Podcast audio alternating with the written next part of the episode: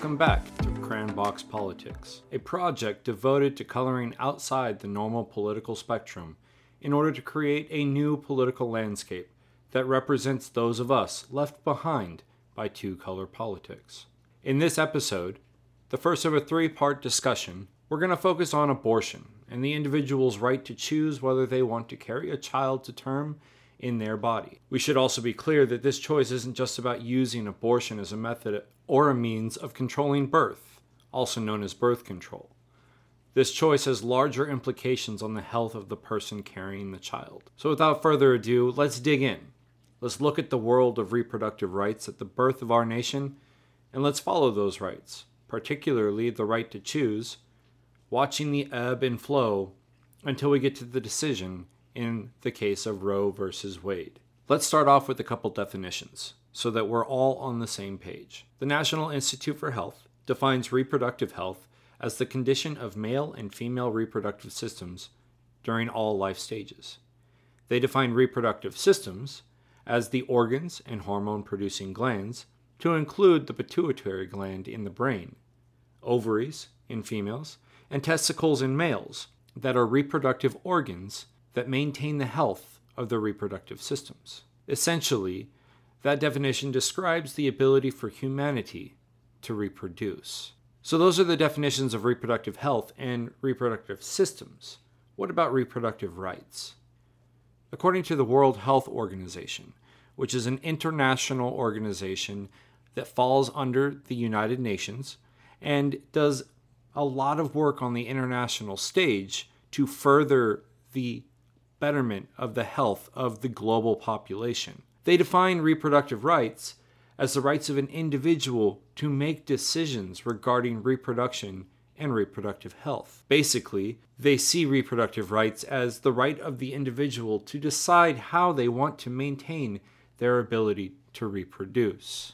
Together, these definitions paint a picture where reproductive rights affect everyone. Yes, this series will focus on abortion rights specifically, but that's not the only thing that matters when discussing reproductive health. I say this because I want to make sure that we're all on the same page. That we all understand that reproductive rights and reproductive health is not just about the right of anyone that can carry a child to decide whether they want to carry that child to term. Reproductive rights are very broad. For example, if you choose to abstain, reproductive rights includes your right to remain celibate. Reproductive rights also include the right to be promiscuous, the right to wear a condom, the right to use birth control or any form of contraceptive, the right to seek a sperm donor or an egg donor, and even the right to determine whether an individual wants to carry out a procedure that, in medical terms, would leave them sterile and unable to reproduce. Every one of these rights, at some point in our nation's history, were challenged, taken away, and restored to the people. At the birth of our nation, abortion for free white women was largely accepted and carried out routinely.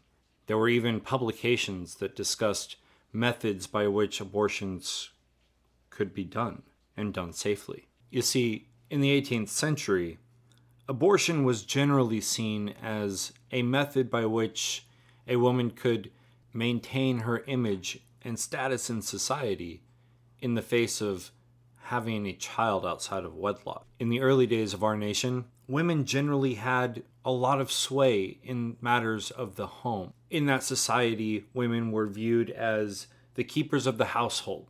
Everything that happened, from cooking to birthing children, was a responsibility of the woman at the house. And the man left in order to provide for the family. And while doctors existed at that time, midwives handled the birthing of the children. They handled the entire process from conception to birth and labor. They even handled the abortions when needed. In fact, it wasn't until 46 years after America's independence, in roughly 1821, that the first anti abortion law was passed. And this law made it illegal for abortions to occur after what was then known as the quickening, or when the mother could feel the child moving in her belly. Again, This was largely dependent on the woman determining when she felt the child move. Man couldn't decide that. Men couldn't make that decision. Only a woman could. And so women were be- trusted to determine when abortion was no longer an option under the law. This made it hard for courts to enforce the law, and when needed, a panel of women experienced in birth were required to do the gynecological examination of any woman expected of having run afoul of the anti abortion law and report their findings to the courts. It wasn't until the 1800s that male doctors began to endeavor into a woman's purview. It wasn't until the 1800s that male doctors began to do gynecological examinations and began to work with pregnant women in order to ensure successful delivery of their child. This is not to say that there weren't abortion cases that occurred in the late 1700s, early 1800s. But those cases weren't centered around the abortion of a fetus. Those cases were centered around the death of the woman in the process of aborting her fetus. And the people that were on trial were men who executed those abortions. One such case occurred in 1740s Connecticut, where prosecutors tried both a doctor and a Connecticut man for a misdemeanor in connection with the death of a Sarah Grosvenor, who died after a botched abortion. The case revolved around the men's role in the woman's death, not the abortion. Now, when laws went into effect that banned abortion post quickening, they were created because of the way that society viewed personhood of the fetus at that time. You see, society did not view the fetus as a person until the woman felt it kick. They didn't view it as a human. They didn't view it as anything other than the woman being with child. And they wanted to protect that child once it was understood to be viable as a human being, which is the quickening. And that quickening typically occurred right around the 21st week of pregnancy. The procedures that occurred prior to that occurred in order to clear the blockage, in order to promote a woman's return to her monthly discharge of the uterus. Towards the mid 1830s, another reason was added for women getting abortions. And that addition occurred because in 1835, the average woman would give birth more than six times throughout her lifetime. Given the dangers of childbirth, many women wanted to limit the number of times that they gave birth in order to ensure that they could remain alive and healthy for the children that they did have and not passed away from their next child. They understood that if procreation did not kill them or their babies, it could easily maim them for life. You see, abortion was so common that it's estimated around 35% of all 19th century pregnancies ended in abortion. This golden age of women's right to choose and the women's dominance over the household did not extend to everyone. In fact, enslaved women were forced to carry every pregnancy to term. Abortion was not an option to an extent that many slave owners, being paranoid about abortion on their plantations, would lock their enslaved women up once they were pregnant in order to prevent them from having self induced abortion. That's not to say that abortions did not occur. Similar to the way that the free white female population had midwives, so did pregnant slaves. The medical care of the pregnant enslaved woman was left up to black midwives, who, under the watchful eye of the slave owners, were known to have used methods such as chewing cotton roots or ingesting things like calomel or turpentine in order to induce an abortion that seemed a natural miscarriage. The 19th century saw a restriction of a woman's right to choose. This started to occur in conjunction with what is known as the Second Great Awakening that occurred in America. During that time, it was individuals who held rather strong religious views that believed that our nation was moving in ways that they viewed were immoral. Ministers called for morals based laws like Sunday closing laws, blasphemy prosecutions, and temperance laws. And they began to embrace a Catholic belief that life began at conception. Wasn't originally a Protestant belief. However, during the Second Great Awakening, the idea of being born again made many believe that life began at conception, and it captured the views of a large percentage of American Protestants. It was also at this time that people began to refer to America as a Christian nation. Those changes in society, coupled with the rise of the American Medical Association, which was established in the 1840s, began to degrade the woman's right to choose.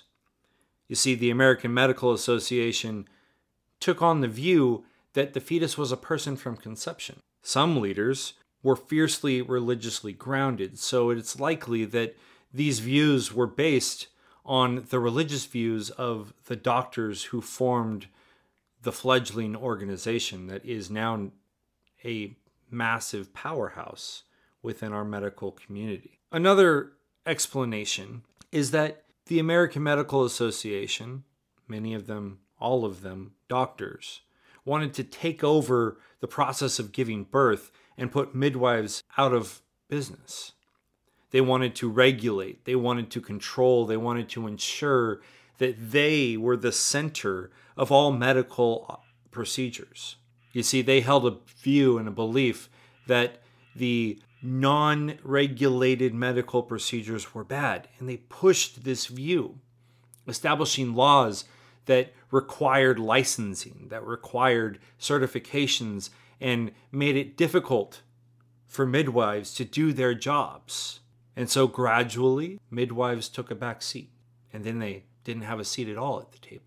And doctors became the dominant force in everything medical, to include a woman's right to make her own choices about abortion. Now, despite the American Medical Association's stance on abortion, this was the first time that male doctors had identified life as beginning at conception and not at the moment of the quickening or 21 weeks into a pregnancy. History points to a male gynecologist by the name of Horatio Storer, who, in the mid 1800s, began to push the AMA in order to explore what he called criminal abortion. You see, Storer argued that abortion was immoral and caused derangement in women because it interfered with the natural course.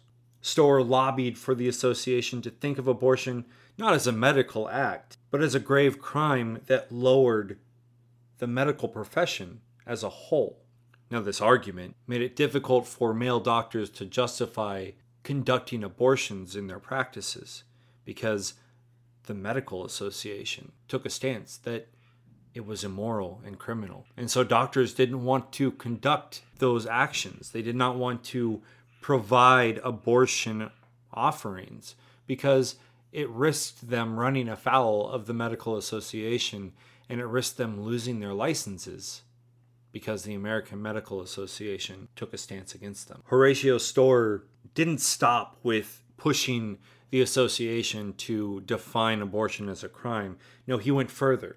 He gathered fellow physicians into a crusade that he called the Physicians' Campaign Against Abortion, and their stance helped to serve as justification for an increasing number of criminal statutes. By 1910, every state in the nation had anti abortion laws on the books, although many of these laws included exceptions for pregnancies that endangered the life of the mother. Going further, with the help of a U.S. postal inspector by the name of Anthony Comstock, it became harder to access information on how to end an unwanted pregnancy. Information that was readily available in the 1800s. In 1873, the Comstock Act made it illegal to send obscene material to include information about abortion or contraception through the mail or across state lines. Over time, the anti obscenity laws, the criminal statutes, and the 1906 Pure Food and Drug Act, which made it unlawful to make, sell, or transport misbranded or deleterious drugs or medicines, made it increasingly difficult for women to access the safer forms of abortions. This didn't stop women from seeking abortions. It only made them turn to more dangerous options, more lethal options. In the 20th century, it's still up for debate on how often women died from self induced or botched back alley abortions. But a chief statistician with the Bureau of the Census in 1942 noted that despite the lack of accurate reporting, abortion was evidently still one of the greatest problems to be met in lowering further the maternal mortality rate for the country. You see, despite the fact that medical advances had come so far, women were still dying of pregnancy. They were still dying of childbirth. They were still dying because they were carrying children. And they were still dying because they were seeking abortions to end unwanted pregnancies in a method and a means by which it was unregulated. It was not safe, and thus women died. Estimates of the number of illegal abortions between the 1950s and 1960s fall between 200,000 and 1.2 million per year, according to the Guttmacher Institute. Similar estimates identify that illegal abortion resulted in the death of 2,700 women in the 1930s. That comes out to one out of every five recorded maternal deaths that year. And by 1940, that death toll declined to just under 1,700, and by 1950 to just over 300, largely due to the introduction of antibiotics. In 1965, deaths due to illegal abortions fell to under 200, but still accounted for 17% of all maternal deaths that year. And that's just the ones that were reported.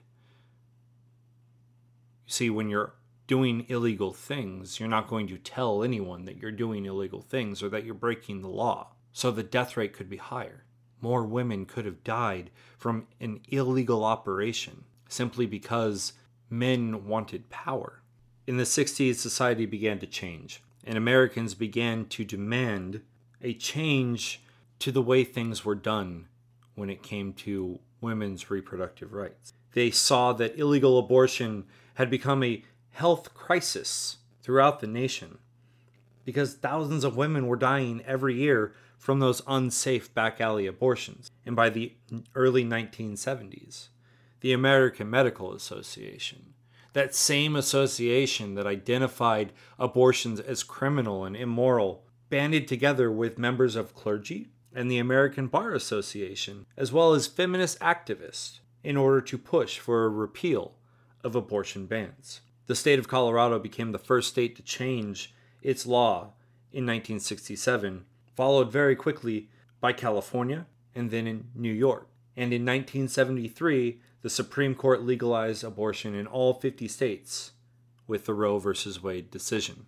Now, the too long didn't read summary of what I just discussed is that the United States began as a nation with an unregulated but legal abortion process.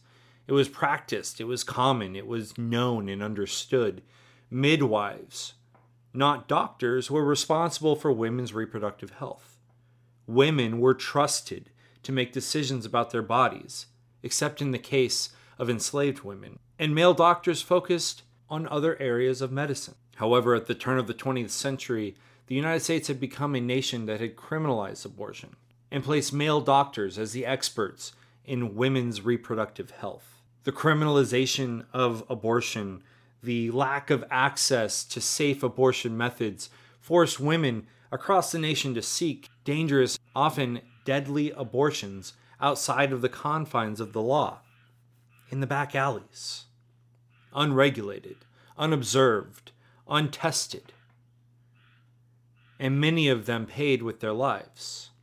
This increasing death toll resulted in society evaluating their stance on abortion It resulted in moving the people of America into an area of acceptance. And by the 1970s, a woman's right to choose was respected once again and had become legal. Next time on Crayon Box Politics, we're going to examine how the decision in Roe impacted reproductive health in America. We're going to follow history as we see how anti abortion laws and the pro life movement adjusted to the decision. And we're going to look at how the Dobbs decision came to be. Thank you for listening.